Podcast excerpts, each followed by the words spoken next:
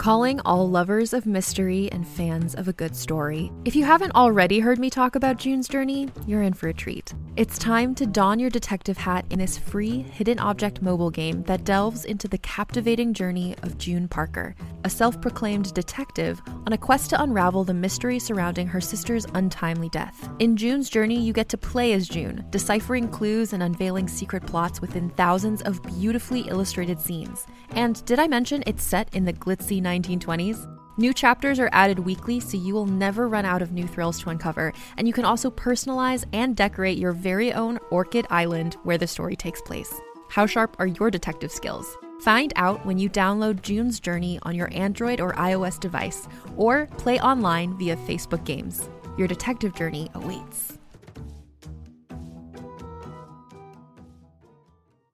Hey there, it's Rachel Ballinger, and I am thrilled to invite you to Rachel Uncensored, my podcast where I get real with my friends and celebrity guests, where we talk about all sorts of topics. From personal stories to hot button issues, we cover it all. New episodes drop every Wednesday, so make sure you tune in on Apple Podcasts, Spotify, or wherever you listen to podcasts. Trust me, you won't want to miss out on the fun and candid conversations we have here on Rachel Uncensored. That was a great dinner. So great. Wait, where'd you park the car? Oh, the one I just sold to Carvana. What? When did you do that? When you were still looking at the menu. I went on Carvana.com and all I had to do was enter the license plate or VIN, answer a few questions, and got a real offer in seconds. They picked up the car already? No, I parked around the corner. But they are picking it up tomorrow and paying me right on the spot. Oh, no wonder you picked up the check. Yeah, about that. Uh, thought we were going halvesies. Sell your car to Carvana. Visit Carvana.com or download the app to get a real offer in seconds. Everyone, this is John Rocha, one third of the Geek Buddies, with this awesome ad for you. If you like this show and you want to make your own, and some of you have reached out and asked us about making your own podcast, well, let me tell you about Anchor. It's free. There's creation tools that allow you to record and edit your podcast right from your phone or computer. And now you can even add any song from Spotify directly to your episodes. The possibilities are endless for what you can create, whether it's music analysis, your own radio show, or something the world's never heard before. Go ahead and let your freak flag fly. Anchor will distribute your podcast for you so it can be heard on Spotify, Apple Podcasts, and so many more places. And you can make money from your podcast with no minimum listenership. It's everything you need to make a podcast in one place. Take it from us here at the Geek Buddies. Download the free Anchor app or go to anchor.fm to get started. Now, on with the Geek Buddies show.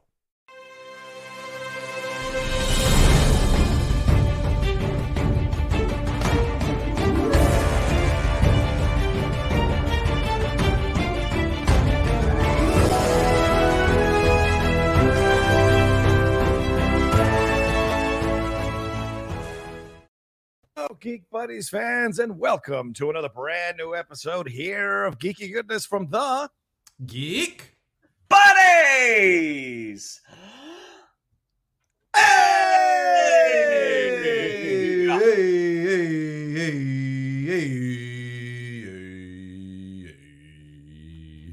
That's good. That's good. He held that. I like that. Uh, we're going to get into so much here today. We're very happy to be back to talk about all kinds of things going on in the world of geekery, in the world of nerdery.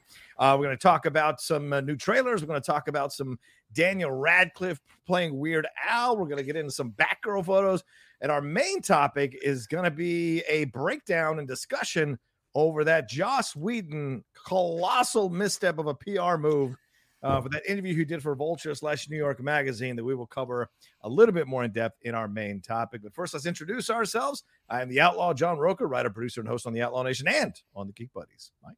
I am Michael Vogel. I'm a writer and producer of animated TV shows and movies. Sure. And this is Shannon McClung. I'm an animation writer and a television actor. Where you are seeing me coming from one of the last times from this. You might remember there used to be some geeky accoutrement back there, Yeah. but this is one of my last days in this apartment because I am moving in with my fiance. Oh, Moving on up, moving on up All right, to the east out. side. Actually, more to the west side, right? Is it more Yeah. west of you? Like to the west It side. is. It is to the west and to the north. Back and to the left, back, the left, back. That's good to know. Good to know. Uh, but we're gonna get into everything here. And for those of you who are new, thanks so much for watching us. For those of you, uh, oh, sorry, for the, yeah, thanks so much for watching us. And this is how the show works. Each one of us picks a geek news item. We bring it up. We talk about it amongst ourselves. We do three of those. Take a quick break, and then we'll jump into our main topic. And for those of you who've been with us for a while now on the Geek Buddies train, thank you so much for staying on the train. Uh, Shannon, I think you're starting us off today. With trailers, trailers, trailers. Nice. Today we're doing three streaming series, three very different three. I imagine we're all excited for. Uh, we're gonna start with Amazon Prime's The Lord of the Rings, The. Rings of Power. So we got our first footage of what this epic Amazon Prime series is going to look like. Very little in the way of footage, but you but you did get a sense of how uh, how aesthetically it does sort of connect to the other who's got some audio playing right now go ahead. Yeah, It's go not ahead. me, is it? What is that? Go ahead. i ahead. know it's not me Yeah. Wait, can you guys hear that? Can you guys hear? oh we totally, i totally heard that How about this? No. Okay. Go ahead. nope nothing By the way, what we all now know is that while Shannon and I do our Geek Buddies news, Yeah. John is multitasking for his other podcast. No, not true. Sometimes I'm rewatching a trailer as you guys are talking at a low volume, so I apologize that Mhm, it's uh, gone mhm. high volume. Go ahead. you're you're like This the is like- kid It's a new mixer. I don't know what I'm doing. you're like the kid uh, in the movie set in the 50s where you got the ham radio up your sleeve during class This is just like this is just Okay. like in college. This is just like in college where the system let me sign up for history of theater and uh, general biology at the same time, and I just took both classes at the same time. That's that's what this is like. Like straddling to your classrooms. I love it. Sorry. Go ahead. Go ahead. So yes, first, very little footage from the Lord of the Rings, the Rings of Power, but you know we actually got the title that it is called the Rings of Power. You know we hear Yeah. we hear the passage, which uh, a lot of our audience will remember from the first uh, Lord of the Rings movie, from Fellowship of the Ring, where they're talking about the different rings that the different races of Middle Earth got. Um, so yeah, I mean I know it's not a lot, but gentlemen, what did you think of our first very small look at the Lord of the Rings, the Rings of Power? I, did a quick trailer reaction for it yesterday, but really announcement video reaction for it yesterday because I thought we might get some footage, and we didn't. We just got a great voiceover, who I imagine is the new Galadriel or Galadriel adjacent character, and then seeing the ring. Now, listen, I know people know I'm not the biggest fan of the Lord of the Rings, but I do enjoy the world of J.R.R. Tolkien, even though I'm not a Hobbits fan. I am a Hobbit fan, and I do like the dwarves more. Wait So a minute. My thing. You're yeah. not a Hobbits fan, but you are a Hobbit fan. Yeah, the Hobbit trilogy, I like. The Hobbits themselves irritate me, although Martin Freeman is the closest to a Hobbit that I would like uh, in the Hobbit trilogy, which is why I enjoy the Hobbit trilogy a little bit more. Um, yes, I know cantankerous and all of that, but still willing to do the job. Uh, but yeah, I, I liked it. It was a nice, it was great to be back into this world. I feel like from the energy I got from the announcement video is they understand the task and they are bringing the epicness back to this um uh just the way they've described it in the voiceover and the words they use and seeing the the ring and the water and the mountains forming out of the clouds it's just brilliant stuff mike Yeah, uh I'm excited. I I like the I think I like um both Hobbits and Hobbit more than John does. but yeah, I mean, look, I think most people, uh, in general, it might not be like your favorite thing, but most people really like the Lord of the Rings movies. I mean, Mhm, you know, Lord of the Rings, Two Towers, uh, Return of the King, pretty fantastic movie going experiences. Maybe a little bit longer than you would like. You know, we some some people don't love twelve endings, but uh, they're fun movies. They're really good. I think for a lot of us, that was like you know seeing fantasy put on the screen in that way kind of really it, it, it meant a lot and it was a lot of fun. The Hobbit movies maybe sort of dinged the world of Middle Earth a little bit. I think when you take a book that's about this thick and turn it into three movies, uh, you are playing with fire, and they did not necessarily come out unscathed on those. But I kind of agree with John that this trailer, even though it's just an announcement trailer, kind of hits you right in the middle of your Middle Earth love. Like it is, hey, this is the rings, this is big, this is epic, we're gonna tell a huge story. And uh, I went back and rewatched the first five minutes of um, Fellowship, which kind of covers the same territory as this Oh, yeah. announcement trailer.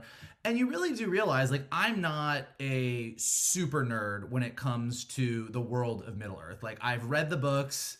Uh, I enjoy all the movie. Well, I enjoy most of the movies, but I don't know like the deep, deep lore of Middle Earth. So I don't know how much of this series is stuff that we all know or stuff that's going to be new. But definitely, you do realize when you watch the first five minutes of Fellowship, like they're like, hey, there was a bunch of rings. This many went to the elves. This many went to the dwarfs. This many went to the humans. And then Sauron did some shit and they kind of just get you through all that really quickly to get to what the movies are about which is the one ring to rule them all. So the idea of really delving into what it means to be giving these rings out what it meant for the elves and the dwarves and the humans how this whole thing came about what these rings of power did what they meant what they did like all of it i think is really really interesting. So i even though it was just a simple announcement trailer it definitely got me stoked. Yeah, and I'm uh, like you. I mean, I I read all the books more than 20 years ago. Hmm. Enjoyed enjoyed the Lord of the Rings trilogy. Wasn't the biggest fan of the Hobbit trilogy, but because I don't have a ton of knowledge about um, everything sort of pre pre Bilbo, um, like what did happen to the dwarves pb with their it's rings? pb Is that what it is? Middle Earth, Middle Earth. It is it is 22 PB. And after Lord of the Rings, is that uh, PF post Frodo? Uh, yeah, it's it's PF PF post Okay, yeah. PB and PF, copy PB. PB and PF. Yeah, but yeah, I'm the like, what official happened to- terms. Good what stuff. happened to the dwarves with their rings? Like I was like, well, I have no idea. I know the elves. It was like Galadriel and Hugo Weaving got two of them, and Lee Pace got one. Of course, I the elves. Of course, the elves. Oh God, You know, why are you so mad about the elves? They're perfect. pretty and blonde. I guess that's the way to go through life. I guess. Go Yeah. ahead. Yes, Yeah, yeah. Anywho, uh, the, the Lord of the Rings, The Rings of Power, is going to come out September 2nd Oh, on Amazon quick, Prime. Before you move on from this, uh, Shannon, uh, real quick, the creators released a statement after the, the announcement trailer dropped. Oh, Want to get your thoughts on this? They confirmed that uh, Sauron, I hope that's how you say it, wa- is going to be in this um, in, in this show.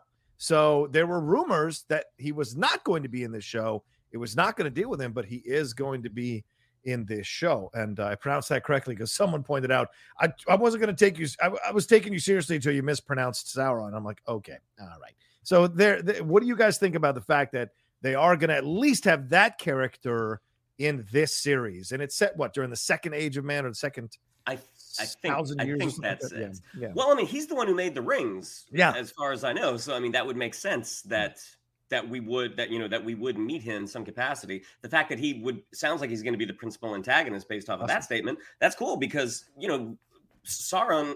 Uh, now, now you've got me all uh, self-conscious. know. I'm saying it correct. Sauron. Um, you know, we know him as the the giant eyeball on fire or the big suit of armor. So we never actually met him as a character cinematically. So I think that's very interesting. Yeah, Mike, do you think it's a danger that this is a Death Star situation where they're bringing back a another Death, another Sauron? Is it a danger here? I don't think it's a Death Star situation because it's not like just doing the same thing over and over and over again. I think it I think it is dangerous, but I think it's also the way you got to do it to be successful in today's day and age. I think that uh so many geek franchises are like just diving in and giving you the story you really want. I think the safe the safer thing to do is to be like, "Ooh, let's not we don't know a lot about Sauron before he was the giant butthole in the sky. Let's just be really careful. Let's have a different bad guy. Let's have somebody else. And then, you know, you kind of do something that's kind of telling a story on the periphery, but you don't want to like dive in on it. Um, but I think making him the big antagonist, really delving into who he was before uh, he lost the ring and went and became, you know, the the eye over Mordor, uh, I think is the way to do it. Okay. But you, you gotta hope you do it right because if you disappoint on a character like this that is one of the OG big bads of all of fantasy literature, uh, if you fuck it up, you've really fucked it up. But if you nail it, you're it's a huge win. Yeah, good point. All right. What's our next trailer, Shan? This would be our flag means death. So this is from Taika Waititi and David Jenkins. Uh, David Jenkins created uh, People of Earth on TBS, which was a very, you know, very, very funny show. Um, but this is essentially the story of Stede Bonnet. So Stede Bonnet was a real guy. Like this is based on on history.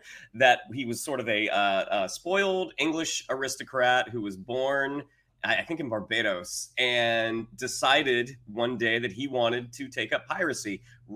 Possibly because he wanted to escape a bad marriage. So, this guy who had no idea how to pirate buys a ship, names it the Revenge, and starts going up and down the uh, the coast of what is now the U.S., the U.S. East Coast, um, trying to pirate as best he can. And because again, he wasn't very good at it, um, he actually runs across Blackbeard and develops so, sort of a mentor slash friendship with him. So we have Rhys Darby from uh, Flight of the Conchords and Wrecked, uh, playing Stede Bonnet. You've got Taika uh, Taika Waititi playing Blackbeard. You have a cast of just com- comedic heavy hitters like Leslie Jones, Fred Armisen, Kristian Nairn for from uh, who played Hodor in Game of Thrones. Um, gonna be on HBO Max. I thought this looked incredibly funny, gentlemen. What did you think of our first look at Our Flag Means Death? Mike. Um, I, I think it's going to be great. I'm super excited for it. I will say that the trailer, I don't think the trailer delivered necessarily on the laughs that I think the show will deliver on. I think that this trailer made me realize how much faith I have in Taika Waititi. like like that I watched the trailer and I'm like this is cu- it was perfectly cute. It was a fun trailer. Leslie Jones showing up and telling him he's an idiot was that that gave me a chuckle. But I mean this isn't a trailer that had me like rolling off the couch laughing. It was like okay yeah this is cute. I get what this is. But hearing Taika's voice at the end of that trailer and knowing that this is like a Taika Waititi thing, I was like, oh yeah, I'm definitely watching this. Like I think this will be great. Like I think the show will be funnier than nece- than this trailer necessarily was. Um and so we'll see. But yes, I I also knew about a little bit of the history and I was like, this is definitely a great story to tell. Like this idea of someone who's like, I'm going to be a pirate. Like truth is stranger than fiction sometimes, and this is definitely something that uh that Taika Waititi it's right up his alley. So I'm in.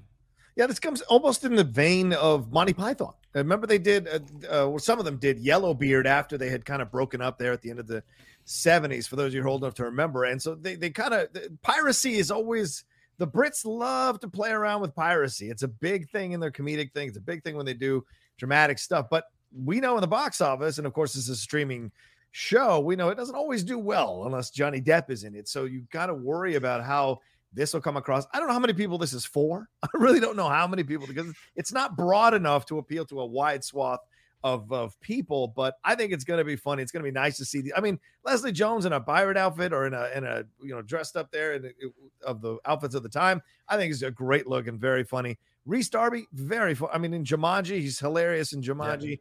Yeah. Uh, so great to see him kind of lead something like, and he's perfect casting for a character as you two described, who I had never heard of, by the way.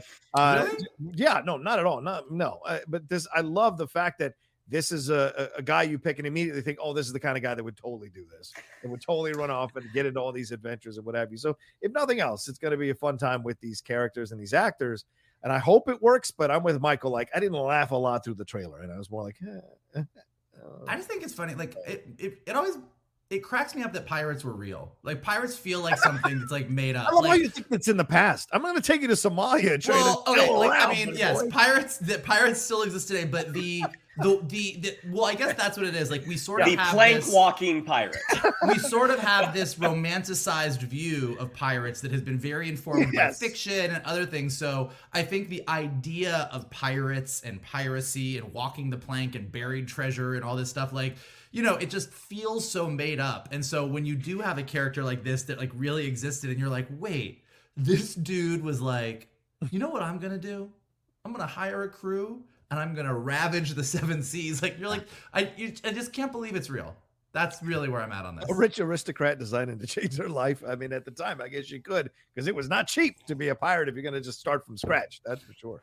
Well, and again, the whole I mean, if the if the stories are true and the whole reason he did it was because like, "Ah, I really don't like my wife. I got to get out of here. Oh, I got it. I'll be a pirate.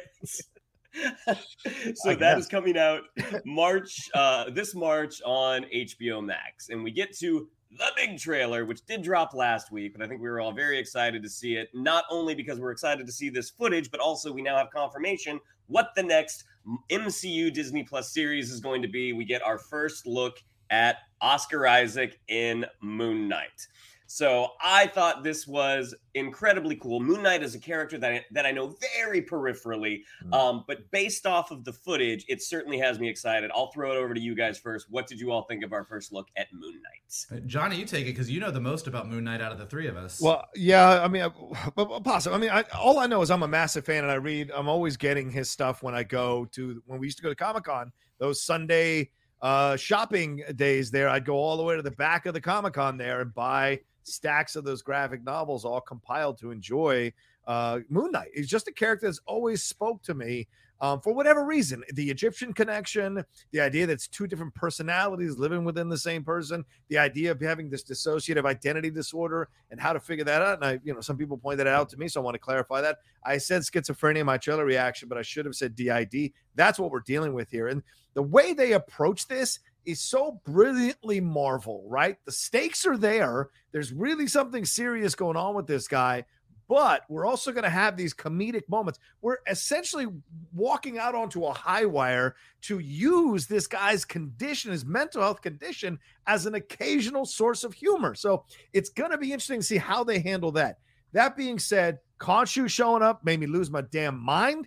Seeing the actual outfit in usage, in form, him punching the dude, jumping across the building, all of it looked great. And having Oscar playing two different characters, uh, having the British accent, which I haven't seen in quite some time from him, uh, and just the overall feel of this thing, I think is great. And there's a lot that's being teased, and you can watch other people's Easter egg videos to see like what might be coming, what what little things were appearing through the trailer. They hinted at a darker, more interesting world. You know, as we're going into the magic, as we're going into space, there's also this. And what is this? This is connected to the past. This is Egyptian stuff. This is God stuff. This is kind of Black Adam Shazam territory that is Marvel based. So interesting to see all of it being alluded to here. But I loved, loved this trailer and loved the outfit. So yeah, what do you think, Mike? I mean, I the, the, I was super into this trailer, uh, and again, I don't know a ton about Moon Knight, so I'm actually really curious for any of our listeners who are like hardcore Moon Knight fans. Like, how did you guys feel about this trailer? Like, did this like does this feel like it's going down the direction you want? Is it different from the Moon Knight that you know? Like, I'm actually really genuinely curious, so let us know. But um, couple things. One, the fact that we live in an era where we have a TV show, a superhero TV show with Oscar Isaac and Ethan Hawke in it. I'm just like this is bonkers. Like it's just it is a it is a wealth of riches. Um, I think you know I think it's I, Oscar Isaac makes no real secret about it. I don't think he fully enjoyed his time as Poe Dameron in the uh, in the Star Wars movies and the big franchise. But just based on this trailer, this looks like an acting challenge that really just like is right up his alley. Like it looks like he's coming into the Marvel universe in a way that is much more of what Oscar Isaac would prefer uh, than Poe Dameron, and definitely more than um, Apocalypse. So I think like Oscar Isaac is. It looks like he finally got his big uh studio franchise casting in the way that is good for him. Um i'm really curious about the tone of it. Like i think that people who love moon knight uh, are definitely looking forward to a darker side of the marvel universe. This trailer just given the tone of it feels like it's darker. But the fact that it's the marvel universe and the fact that it's on disney plus i'm really curious to see how dark it goes, um, how violent it goes, and is it going to be so dark and violent that people who are fans of the Marvel Universe feel like it doesn't fit, or is it going to be not dark and violent enough so hardcore Moon Knight fans are going to feel like it's watered down? Like they're definitely walking a really fine line here, um, and the trailer hints at so many things that are exciting and i'm curious to see if they really deliver on what is kind of promised in that trailer like the creepiness and the weirdness.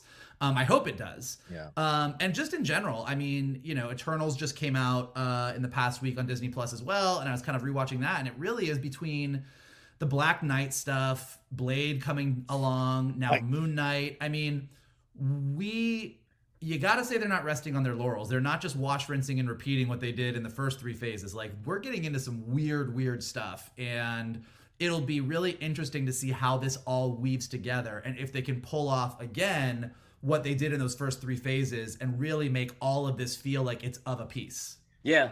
And kind of looking at the again, not being a, a- big Moon Knight reader, like looking at the costume, that all white, the cape, uh, I was kind of like, how is this gonna look on on screen? And it looks really cool. I mean, you see the way he sort of turns into Moon Knight. You see the, the bandages almost sort of wrap around him. I was like, oh, that's really really cool and also talk, speaking to the tone like this definitely does look very very serious but a lot of the um, panels that moon knight fans have been posting sort of in their excitement um, it, are really funny so it's like Oh, yeah. oh are we gonna get to see this Oh, i mean yeah. it almost almost like a deadpool like humor uh, I was like, I'm really curious if that's going to make it onto the screen in this first iteration. And also, this is the first time on a Disney Plus show that we're getting an origin story Yeah. for somebody. So this is all very, very exciting.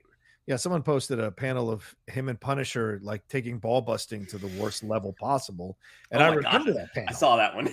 Was like, "How's your family?" Oh, Jesus Christ! Yeah, how's the how's the dissociative identity disorder thing going? Jesus Christ!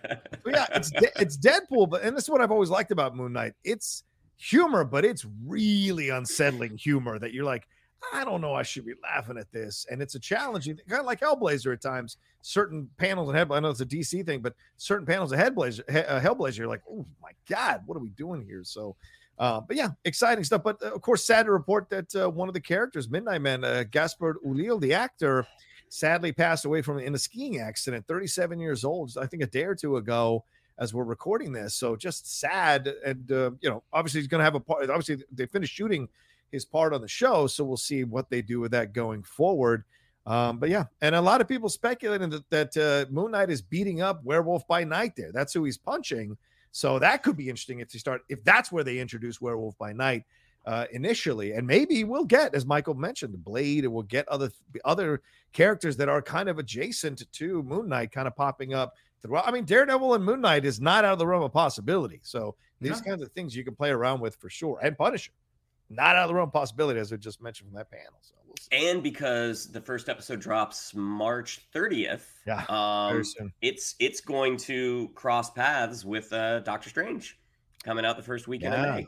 What, So- what do you guys think about this? They released the information that there's an R cut and a PG 13 cut of Doctor Strange, and they're waiting to get the R cut approved by Disney or if they're going to go with the PG 13 cut. Because it was also Wow. released that Batman, the Batman is officially PG 13, which is disappointing for me, but I understand why. It's just because every Batman movie that's ever come out ever has been PG thirteen. yeah, but this doesn't look like they're going the PG 13 route. This looks pretty brutal. I was so I was like, uh, yeah. When I saw those articles, it was like the, the Batman is PG thirteen, and everyone's going crazy, and I'm like, yeah, like all the Batman movies.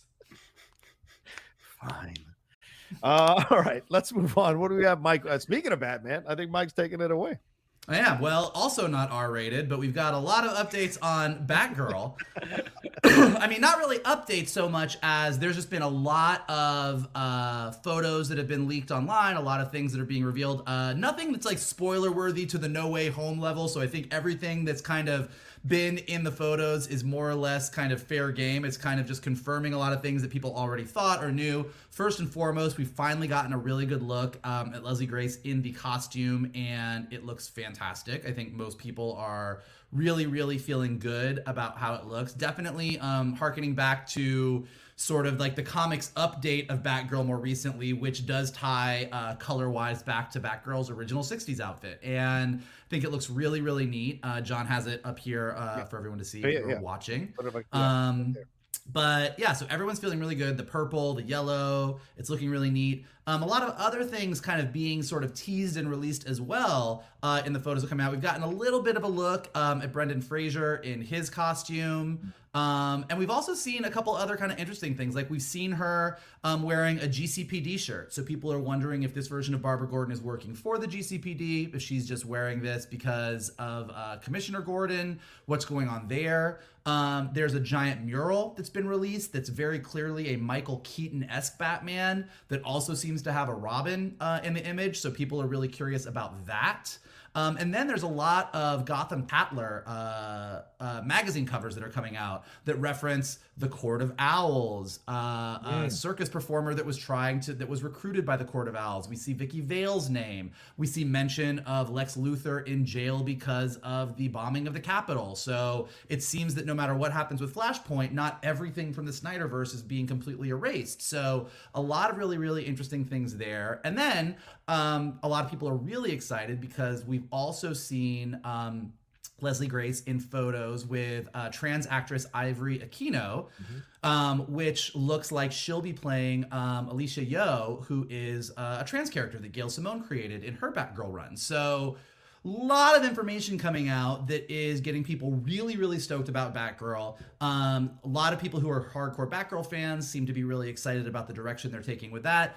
And if you're curious as to where the DC universe is going post Flashpoint, um, as far as how they are kind of bringing everything together, how Michael Keaton's character is being looped into this. A uh, lot of little tidbits and hints and things to whet your appetite. So, in general, I'll say, uh, you know, I don't usually cover the DC stuff because I'm usually the one who's uh, being snarky on the side about DC stuff. But really, so far, uh, everything about Batgirl has me really, really, really excited. I think Leslie Grace is a great actress. I thought she was amazing in In the Heights. And I'm a big Barbara Gordon fan. I'm a big uh, Gail Simone fan and her run on um, on Batgirl. So everything that I'm seeing here, I'm getting super, super stoked about. Uh, what do you guys think? Yeah, I thought all of the photos, I mean, everything looks really cool. And thus far, and correct me if I'm wrong here, um, this seems to be the biggest movie that Warner Brothers has made exclusively for HBO Max to this point. I mean, you look at this, just what the scale of the production. Uh, it, they're not they're not cutting corners. At least that's what it appears from the the stuff that we've seen. Uh, the costume, the first shot that I think Leslie Grace actually put out on on Twitter on Instagram. Mhm. Um, I, I did think I'm like, oh, the color's a little bright.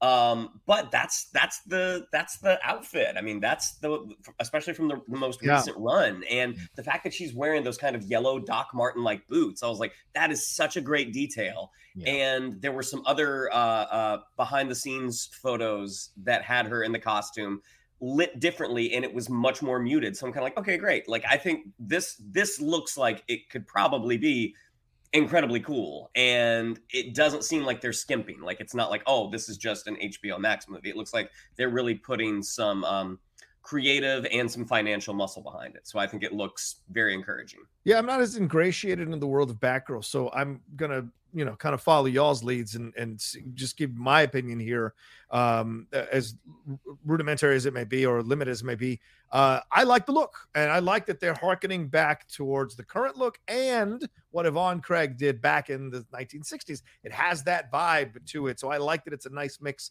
of both. So you're appealing to multiple generations here to enjoy this and come take a look at this and and have some fun with it. Love Leslie Grace as as Michael pointed out, incredible actress, uh, Latina actress. I mean, there's I mean, how many Latinos are now getting like center stage in these series in these movies here from HBO Max and and WB and DC? It's just so so great to see finally, and excited to see what more we're gonna get. But I like the look of this. There's shots of it that look, you know, they're they're the places they're choosing to shoot these like kind of tight alleys and these brick buildings in the snow and all of it. And the look of a very densely populated. I love that. It makes it feel very lived in. It makes it feel like you've got uh, a world that you're operating in, that you're creating. And I love that vibe to it overall. Dig the look. Love the new characters we're getting. Love the, the Brendan Fraser look as well. So all of it is working to get just get me excited to see what we're going to get. So I got a feeling we're heading towards a second uh, golden age of enjoyment of these comic book uh, characters and heroes as we go into the lesser. How can I say this correctly? The the once we move past the standard A list characters, now we're getting these other characters that have been building up for quite some time, getting a chance to shine, getting a chance to lead their own series, and I think that's exciting to see. And I think we're a lot of people who have had these characters kind of hidden away or stored away or have this like group of people that love this character as much as they do are now getting a chance to kind of express their fandom. Moon knight batgirl all these characters that are coming down the road. So all of it is just very very exciting Yeah, I agree. I mean, I'm just honestly, I am so curious to see what uh where DC lands on everything. I mean, Mhm. they clearly are going big into Yeah, the Michael spending money. Keaton of it all. Like they're they're going big into the Michael Keaton of it all and sort of setting him up to be this new sort of bat character that I think if they do it right could be huge for them. And I think John, you're right. I think like taking like Jaime Reyes, taking Barbara Gordon, taking these new characters and letting them the new Supergirl, like letting them really Right. sort of lead the way into this new era of uh heroes for the DC universe.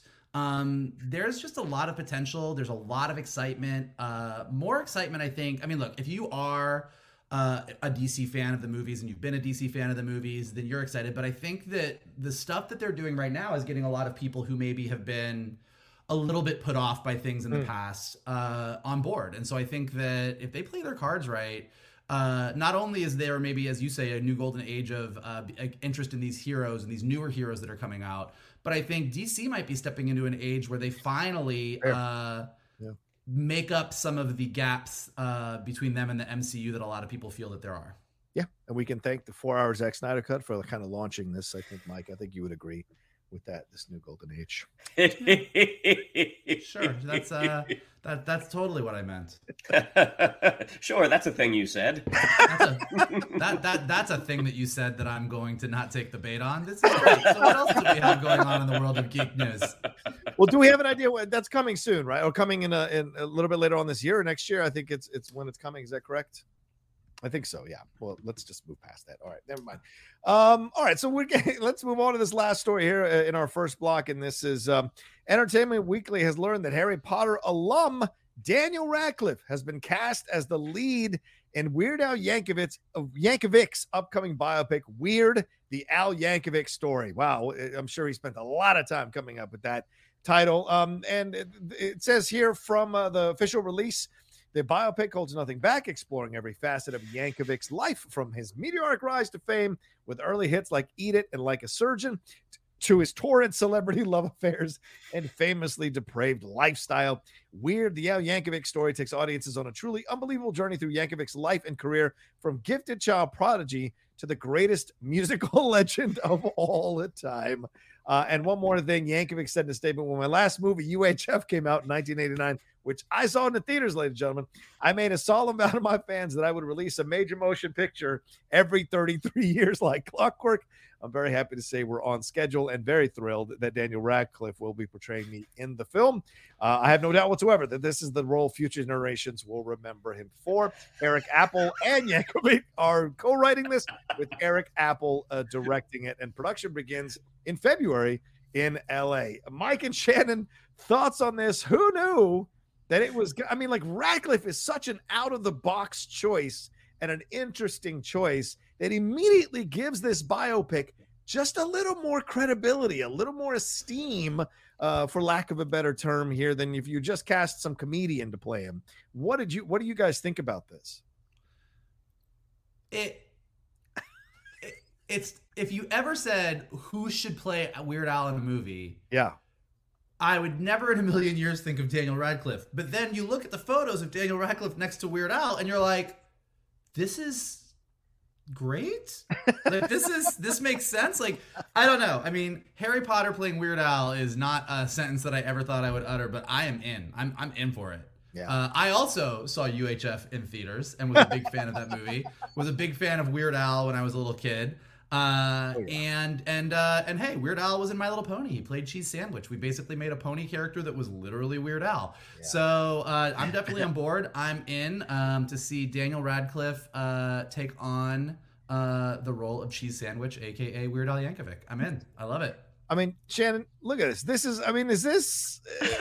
I mean, I mean, Weird Al is getting the nice end of the stick. Let me just say that right now, because Radcliffe considerably better looking than Weird Al. But that being said, this is a great challenge for him. You're an actor, Shannon. I mean, this is a great challenge to take on this. And dare we believe that this will have a little more gravitas than we anticipate to have someone No. like Daniel Radcliffe take on this No. story? I, No? I, I think No. I think they are going purely for the laughs Yeah, because all when I first read that, I'm like, I don't think I've ever heard Daniel Radcliffe do an American accent. And part of me is like, I hope he doesn't use an American accent. I hope he just plays in English because everything, just from the quotes, everything is so tongue in cheek Yeah, and so in on the joke. It's like, yes, make this as as as wonky and as weird as possible. Absolutely, Harry Potter should be playing Weird Al and Eric Appel, the guy who's directing it. I mean, he's directed a lot of funny television. Like he was he was one of the guys who directed, you know, Brooklyn Nine Nine and Son of Zorn. I don't know if you guys remember that show where Jason Sudeikis played a sort of Thundarr the Barbarian type character. Like really really off kilter, some very very funny moments. I, I'm absolutely curious, and the fact that I think they're making it for Roku. Yeah. I mean, that, like that's a very that's a very specific platform to release to release something on. So uh, I'm I'm incredibly curious how this is going to be. Yeah, I don't think I don't think gravitas is in the mission statement for this movie. All right, I'm just saying, you never know. I mean, Weird Al must have had some kind of issues growing up as a kid. Well, are we going to explore that? Are we going to see any of that? I just wonder him coming up with these things. Plus, remember, Coolio wanted to kill this guy, man. Don't forget when he did Amish Paradise, Coolio was not kidding. He wanted a piece of Weird Al Yankovic's butt because Weird Al had gone to the, the people who owned the song, the the the uh, the um record the studio, and asked for permission. He didn't go to Coolio first, and that caused apparently a, a lot of issues uh, between him and Coolio, which they've since squashed. But at the time, I remember reading that Coolio was looking for this guy for making fun of the song. and Weird Al was like, "I'm sorry, I'm sorry, I don't," you know. So I think it would be funny to throw that in. He's in. hanging out at accordion shops looking for Weird Al. well, the excitement comes. Who's going to play Michael Jackson? You know they're going to have a scene. Who's going to play Madonna? Who's going to play these people that he's making fun of? Is there going to be a Nirvana thing? Because I'll tell you right now, his uh, parody of "Smells Like Teen Spirit" is one of the greatest things I've ever seen. The video itself is so perfectly done, and also his like eight to nine minute American Pie opus about the prequels is phenomenal. Phenomenal. Are, are we going to have a George Lucas cameo with Weird Al? Maybe they just go full Harry Potter cast. Just bring the whole cast over. I want everybody. I want Emma Emma, as Madonna? Watson as Madonna. I want like I want I want all of it. I want all of it. Like I'm in. Oh, I'm down. I'm down. Rupert Grint is Ed. Uh, what's his name? The singer that's out nowadays. Uh, Ed Sheeran. Ed Sheeran. Yeah.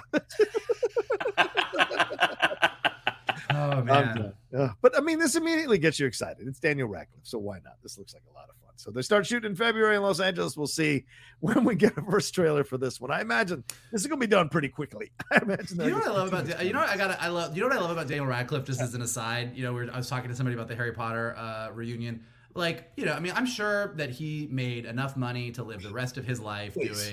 I mean he's he's Harry Potter Mhm. but he just seems like he is just picking whatever the fuck he wants Yeah. like he there's no rhyme or reason he's like this seems cool let's do this and like you know what that's a great way to live Yeah. Why not? good job when, Harry When you Good got job. Harry. Yeah. Good job, Harry. Yeah. As long as you didn't become a pirate, that's a good thing, Harry. That's a good thing. You Listen. chose another uh, thing to do with your life. That's for sure.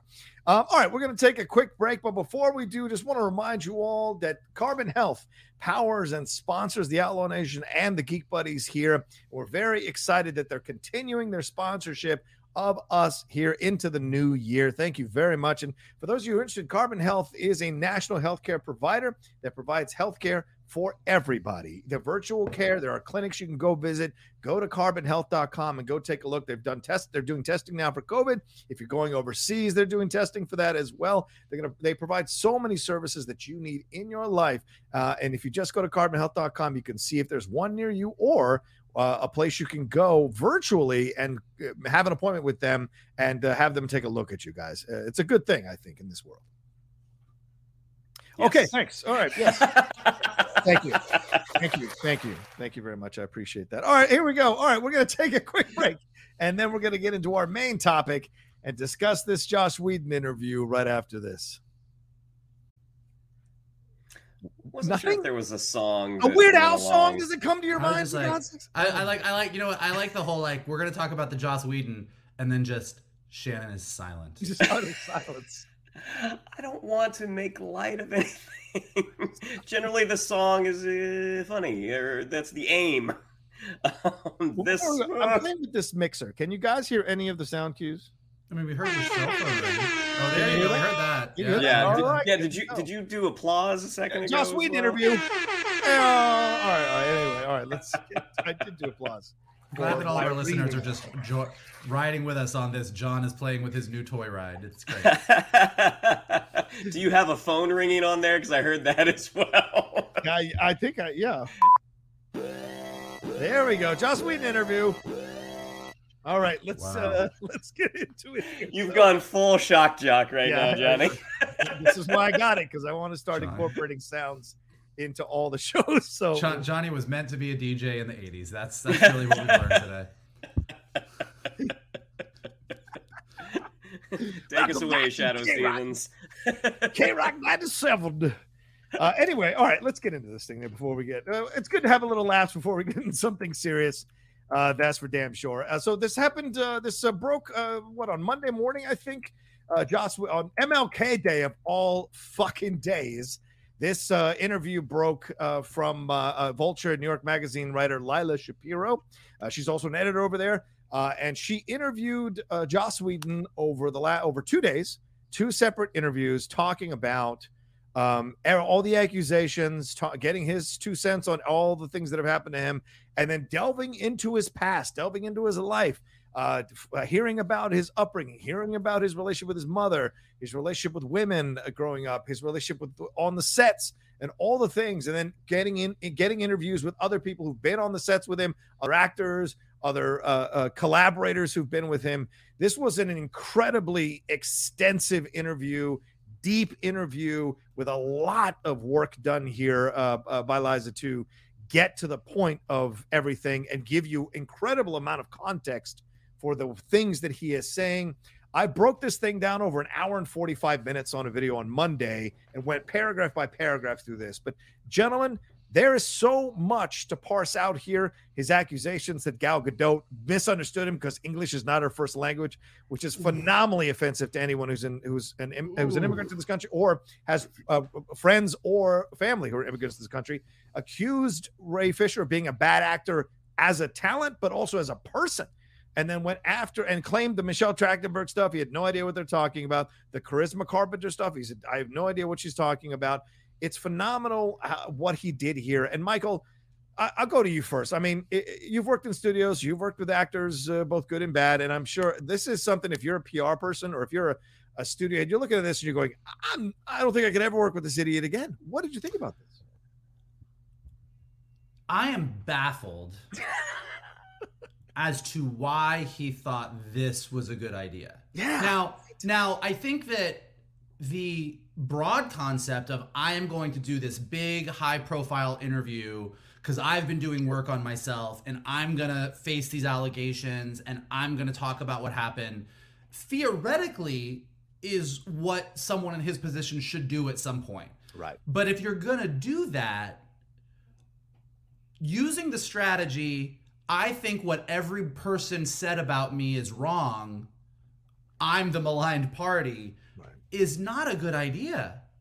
Like, it's just to go through this whole thing, to have this whole interview come out where you have all these people, multiple people over multiple shows, over multiple years, Yeah. all telling stories that all more or less corroborate a system of behavior that seems pretty consistent, and saying, I didn't do that. Ah, nah, that that they misunderstood. Yeah, she doesn't speak English so good. What? No, I'm I, I was never that way. Yeah, no, I did sleep with a lot of people because I couldn't control myself. Yeah. Because of my therapy and because of how I, my relationship with my mom. But other than that, like I don't know what everyone's talking about. Like I'm a nice guy, and to end it being like I think I'm one of the nicest showrunners ever. Uh, it was like if you wanted to have an illustration of what a white cisgender tone deaf person in 2022 looks like, this article is a masterclass. Yeah. It, it was it was shocking in his complete lack of self awareness. Yeah. Right. For a guy who's claiming to be in therapy, Shannon, um, Lila got Joss to kind of open up about his process, but be he seems completely unaware of what the point of therapy is, which is to kind of explore why you feel the way you feel, take responsibility for the things that you have been ta- taken part in, and forgive. And and it seems like this is not the right time for him to have done this interview at all because he seems very raw, defensive, angry even at times. And I do want to be fair here for him a little bit and, and get your thoughts on this also as well, Shannon. Like, he's not the only showrunner who's pulled this nonsense, right? Through Hollywood since the beginning. I'm sure there are showrunners who have done some pretty offensive stuff, and maybe even some showrunners that we love and revere over the years have done stuff on shows that we love and revere. So, as much as as terrible as this is, he's not an isolated case. So, what did you think about all of this and uh, just his responses to these questions? I mean, part of it because he's still repped, like he still has representation. He's with Right. CAA, which is one of the biggest, if not the the biggest and most powerful uh, talent agency in Mm-hmm. Hollywood. Um, who thought that this was a good idea? Like, I can't, I can't imagine uh, uh, running this by his, his agents, by his publicist, and them saying, "Okay, yeah," like Right. because you figure the amount of money he has probably spent on therapy in the in the uh, attempt to to better himself and to uh reconcile with the actions of his past i mean it, it doesn't seem like it's he's done that much because the whole idea i mean and even before the truly the truly terrible shit that he did i mean the way that uh, he would allegedly talk to his staff and Yeah. bring up and and and critique a script by a writer who whose work he was not satisfied with. Um, I, I can tell, like, I don't have a ton of experience with this, but my experience with head writers, and I have been very, very lucky that one of them is Mr. Vogel and and another friend of ours. I'm, but an, I'm a straight asshole. Well, straight and, up asshole. and you do it, but you do it in private. You're an asshole in private. Blink twice, Shannon, if you're in trouble. um, the fact that he, he the the aim, it seems like the objective to to that was to embarrass the person. Um, and Yes. that's not the way. You, that's not the way you get good work out of people. I mean, at least at least in my in, in my experience, and the one incident with the costumer where the costumer said Right. he he grabbed her and like he physically grabbed her, and he's just like, oh, I don't remember that.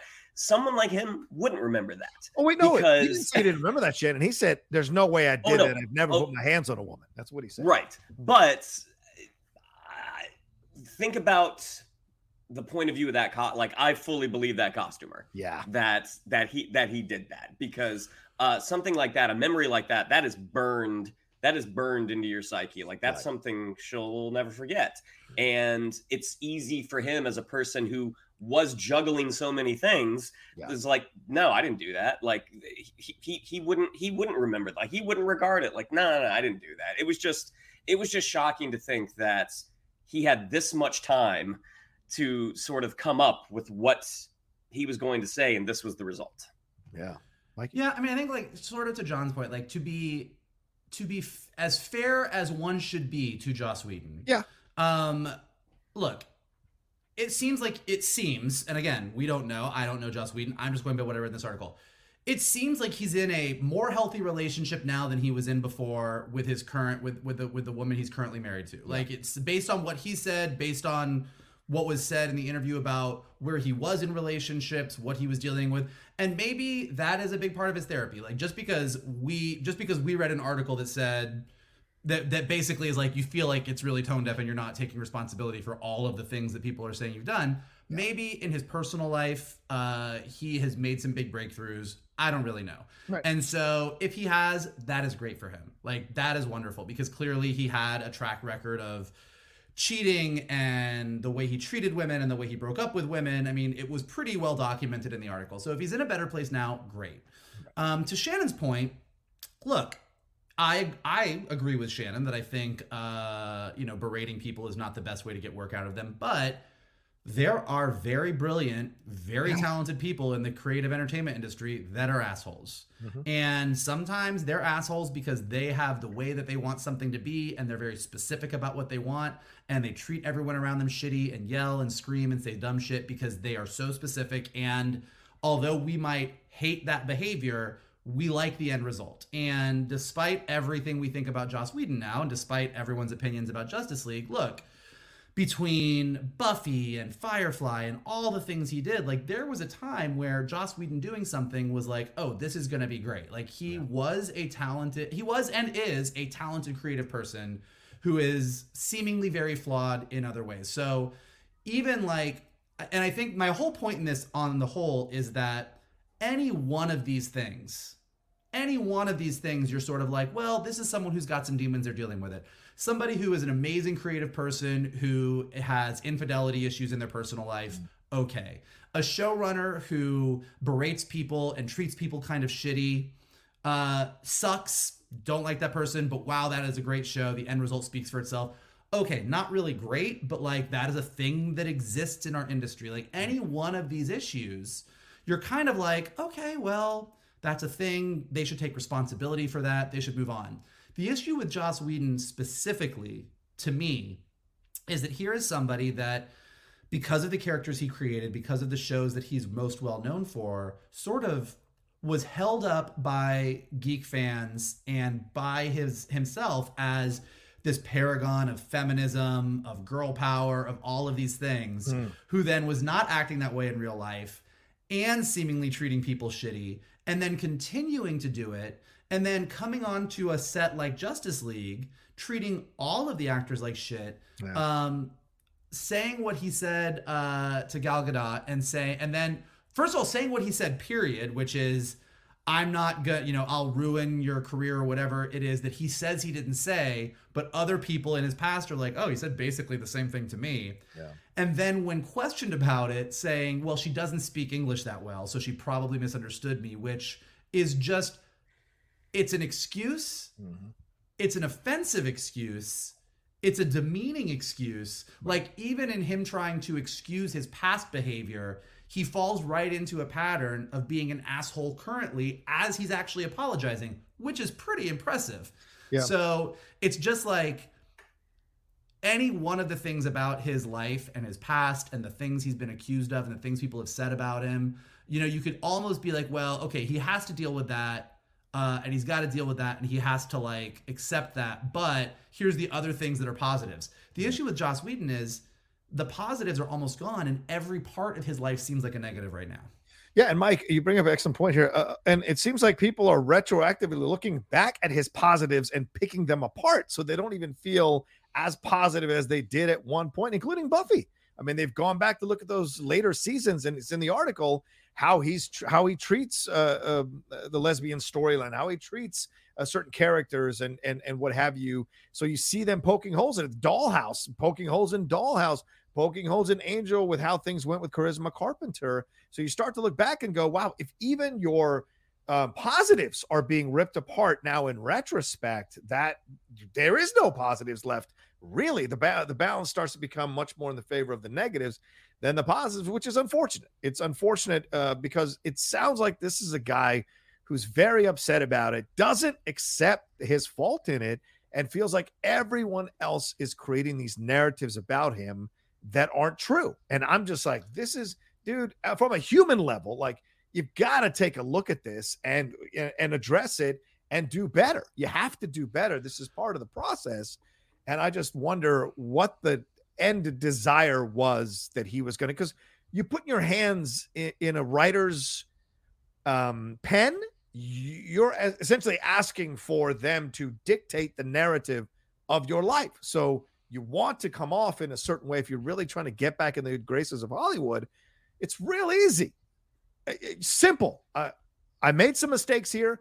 I clearly have some blind spots that I'm working on. I apologize to anyone who's offended by the things that I did or said in the past. I'm working on myself, and I hope to get another chance in the future to show what I can do again and have a better, healthier set uh, that leaves good memories instead of bad memories, and maybe do that before I leave this earth. Boom. People would fucking fall over themselves because people naturally want to forgive, especially the large swaths of fans that he still has. Well, I mean, I think you bring up a good point. I think as we get into, and this this definitely falls into that category. You know, when everybody online and on Twitter starts uh, battling it out about cancel culture, Yeah, and yeah. oh well, now Joss Whedon is canceled, is J.K. Rowling canceled, is Dave Chappelle canceled, oh this canceled, that canceled. Like, I think you've kind of hit on it, which is most of the time when fans of any of these people get really, really upset, it's not like there's a bloodlust to go cancel as many people as possible. Usually, when you get upset, it's because someone who you respected for a long time or someone who created something that meant a lot to you does something that that feels completely uh, the opposite of who that person is supposed to be. That really felt makes you feel betrayed. Yeah. It really makes you struggle with the thing that you love. That for a lot of people um, is a big part of your identity. Like that, you know, for a lot of people growing up, Buffy was a huge Yeah. part. Firefly was a huge part of your identity. Similar for J.K. Rowling with Harry Potter. And I think that it is so the the well you're wrong this person is wrong this person is wrong this person is wrong this person is wrong at a certain point if multiple people are telling you that you're wrong for the exact same thing Yeah. you should probably listen and i think that's really what this boils down to is it just seems like he's not this whole article if you were going to sum it up into one sentence was joss whedon's not listening Great point. Four four words. Four words that totally absolutely nail it. Uh, Shannon, thoughts on this? Like, uh, any more thoughts? to Follow up on on what Mike and I said. I mean, really, it's it's just sort of getting down to like the minutia of the article, like thinking Hmm. about specifically thinking about the Justice League situation, um, knowing knowing what he was walking into, knowing the sort of uh, creative uh, creative minefield Mhm. that the production had been at that point. Going in with your cast, who you are going to be working very closely with for a set amount of time, immediately setting up a us versus them dynamic is the exact wrong thing to do because these people have already been through the wars. Everybody everybody is trying to achieve the same goal. And again this quote the quote was earlier but it was basically um him I, I think it was ray fisher. He had said like it feels like i'm getting notes right now. I don't take notes. Not even from robert downey jr it's just Right. like man like there's there's a way to handle this and that is not that. There is a way to listen to a, a performer's concerns um, and and address them. And it's sort of that situation where someone is is is they stop being told no Yeah. because and, and then that's what they expect. I mean they talk about that how when he first started on buffy how uh, the crew whoever would, would hold the door for him. And at first it became a joke because he would kind of dance through or whatever. And then by the end he got used to it and ran into a door at one point because he got so used to just being told yes yes yes yes yes Yeah. um and, and it's it- yeah i mean it's the whole thing the acting thing was really frustrating the writing thing enraged me because Okay. yeah oh yeah because again Yeah. the- him. the- just a quick example. Him uh, putting um, up notes in public in the writers' room to call out a specific writer in front of all the writers. Yeah yeah i mean Yeah. the last person generally who touches a script is your head writer or your showrunner Mm-hmm. um and you know mike has told me stories like sometimes the, the, the assigned writer can get so far and if it's like okay things have changed at the end of the day mike's the one who's going to have to do all the work Right. and it might be annoying but that's what that's your job like that's what you have to get done to then go and sort of attack the person Yeah. like that does nothing uh, other than just okay you're you're mean and you want to take it out on somebody Right. and that is just you know and, and as you said already john joss whedon is not the only one who's guilty of this like there there have been a, a, a number of people who have been sort of uh, monsters behind the scenes Mhm. and you you know you hope that we have that we're moving past that it feels like we are and and, and i think um, this is something that and i don't know my, you guys are you know and, and we'll talk about that a little bit later but like uh, steve and i doing the cinephiles we sometimes have to go back and talk about the uncomfortable stuff that has come out about some of these filmmakers um, and some of their treatment of actors on sets. And we have to kind of balance between we have to kind of strike that balance talking about the movie and respecting the movie but also kind of calling out the creator the director the producer the actor for their behavior while they were making the movie towards other people. So it's a balance you have to strike. And more often than not um, we find ourselves having to kind of uh, be uncomfortable or be upset about it or be unhappy that we have to do this because the we find out this stuff about these people. And i think that is changing. I think as more and more people are speaking out we just had someone speak out god i wish i could remember the show they're speaking out where they changed showrunners. Oh for woke the hulu show with uh lamorne, morris. It came out that they, the, the whole the, one of these writers who left the show spoke about how they were being told who they could make fun of and who could they could not make fun of and all this kind of stuff. So you're seeing it happen all over the place that even even now more people are speaking out so more of these writers who used to be afraid that they wouldn't get staffed again are speaking out and and actors are speaking out to call this kind of behavior out whether in a small way or in a large way that affects the overall vibe and the mood and the toxicity on the set and i think that's an important thing that more people are doing and should be encouraged to do more and more I think that is true. I think it is happening more and more. I think the challenge has been, is, and will continue to be that even though I would love it if the most talented people were also the nicest people, um, because that's the way the world should work. Right, the Tom Hanksing. It is not actually always the case. Sometimes the nicest showrunners are not the ones that are going to give you the best show, and sometimes the assholes really are brilliant, which is why they're assholes. And that is not to say that I excuse any of the behavior. And I think the fact that it is being called out more and that it's not being seen as acceptable uh, to be as acceptable as people used to just take it as that's how it is.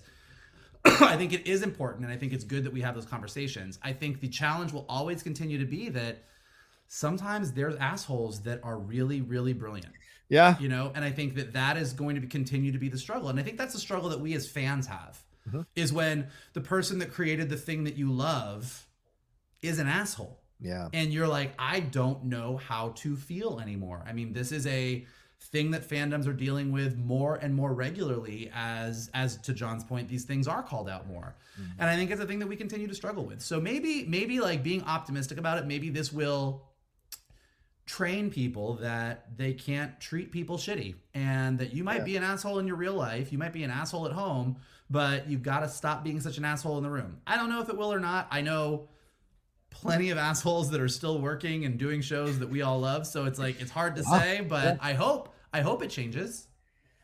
Yeah, I mean, this whole idea that the creative person is the mountain and or the mecca, and we must go to the mecca, and as opposed to the mecca kind of meeting us halfway, and or the mountain meeting us halfway. I think that's what eventually, because I'm one of the, I'm, I'm at that age now where like I don't ever want to see another asshole showrunner, asshole director, male or female, because there have been also stories that have come out, Ellen, about uh, you know asshole females in charge of certain certain situations as well either way, I don't want it. So I'd rather sacrifice the next groundbreaking show in exchange for having a more healthy, to- uh, healthy, uh, toxic-free set and atmosphere and environment. I'd rather have that, to be honest with you, going forward.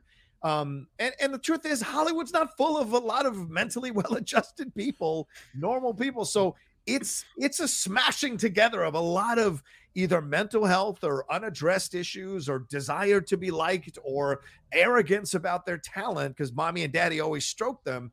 Uh, it's all of that smashing together in, in a cauldron. So unfortunately, you're going to have these um, asshole showrunners, as Michael pointed out, who are creating fantastic work and are being validated for their behavior because the results validate their behavior, therefore not needing to change in their minds.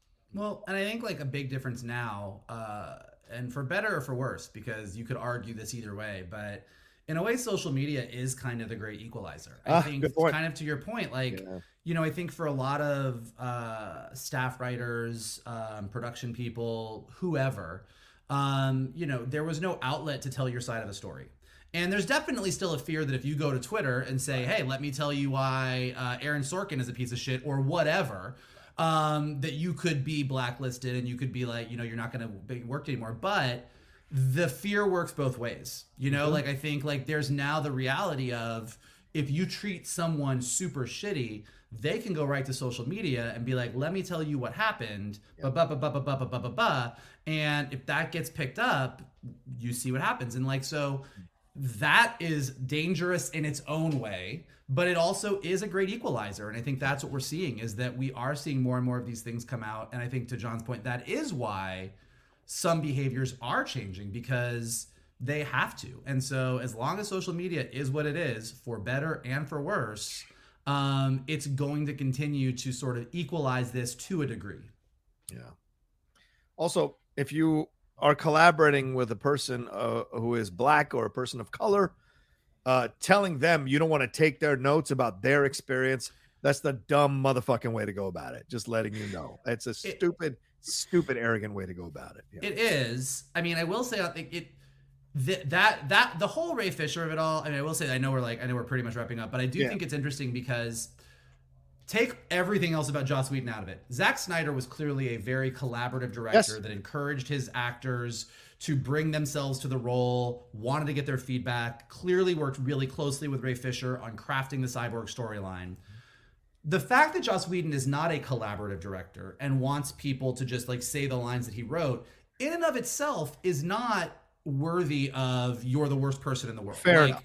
Certain directors are always like Aaron Sorkin is very famously like that. Uh, that you know, like this is what I wrote. I there is a Sorkin way of doing things. You need to say this exactly, no matter who you are. Jeff Bridges talks about that.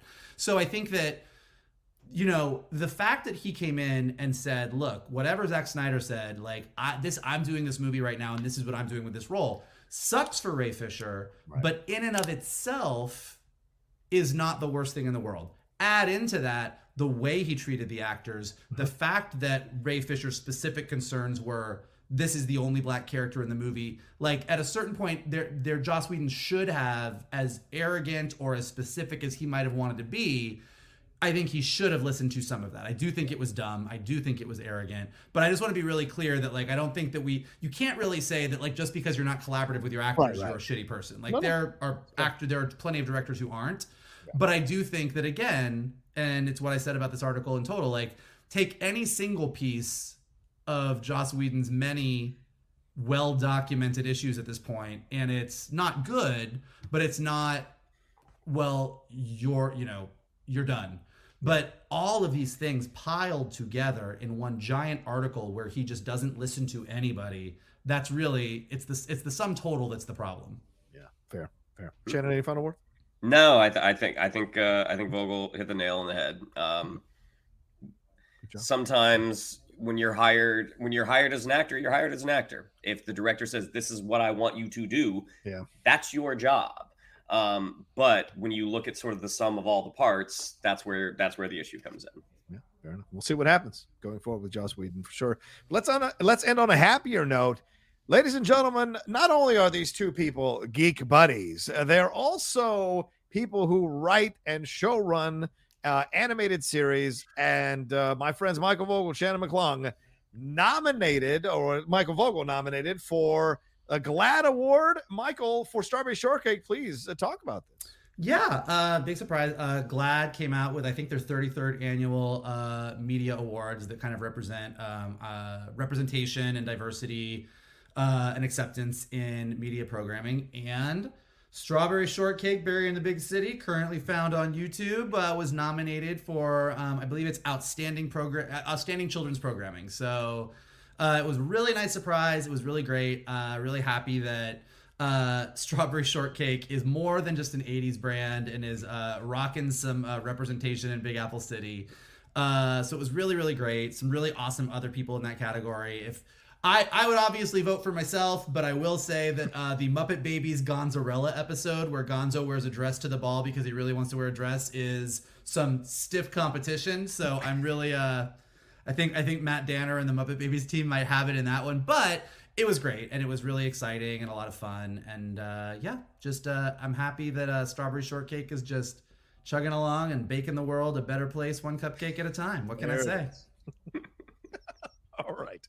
Well, there you go. All right. Well, thanks so much for watching this episode of Geek Buddies, everybody. We appreciate it madly. Shannon, what do we have to tell them? Yeah, if you'd like to follow us on social media, on Twitter, it's at geek underscore buddies. On Instagram, at the underscore geek underscore buddies. If you'd like to follow me on social media, on Twitter, it's at Shannon underscore McClung. On Instagram, at Shannon Geek Buddy. If you would like to follow GLAAD Award nominated Michael Vogel, it is at MK Toon. If you would like to follow Mr. Rocha, it is at The Rocha Says. Mikey?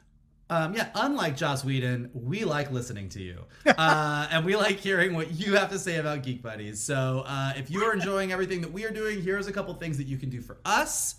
Uh, hit that like button below and subscribe to Johnny's Outlaw Nation page uh, so that you can find all the amazing geek content and other content that he has going on as he talks about anything and everything that strikes his fancy. Uh, leave your comments below and let us know what you thought of everything. What did you think of the Joss Whedon article? Did you read the whole thing? It is very long. Um, Batgirl, the trailers, Moon Knight, Daniel Radcliffe, Weird Al. Let us know your thoughts on all of it below. If you're listening to us on Spotify or Apple Podcasts, take a second and leave us some stars and some comments. It helps us go up in the rankings.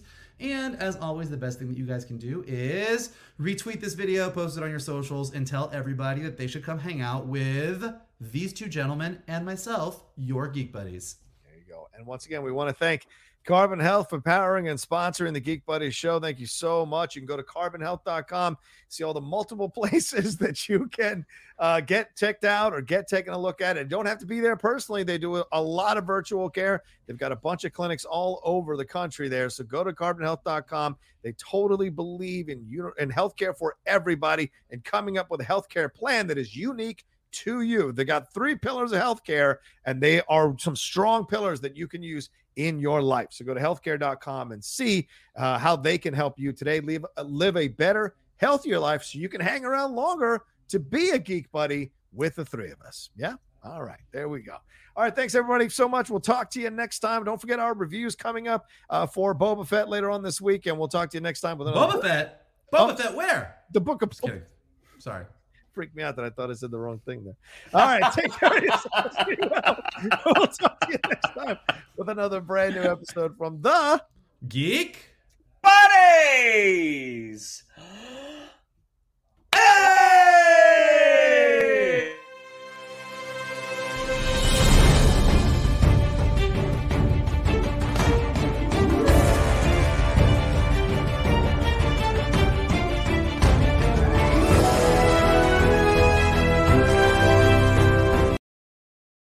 Hey there, it's Rachel Ballinger, and I am extremely excited to invite you to Rachel Uncensored. It's my podcast where I sit down and get real with my friends and celebrity guests, where we talk about all sorts of topics. And sometimes we might be under the influence when we do so. We cover things from personal stories to hot button issues and it's the only place on the internet you can find an uncensored version of me. It's a side of me that you might not have seen before because it's not the most family or brand friendly. But don't worry, I'm still sort of slightly a decent human being. If you're intrigued, then make sure you check it out. New episodes drop every Wednesday. You can find it on Apple Podcasts, Spotify, or wherever you listen to podcasts. Trust me, you won't want to miss out on the fun and candid conversations we have here on Rachel Uncensored.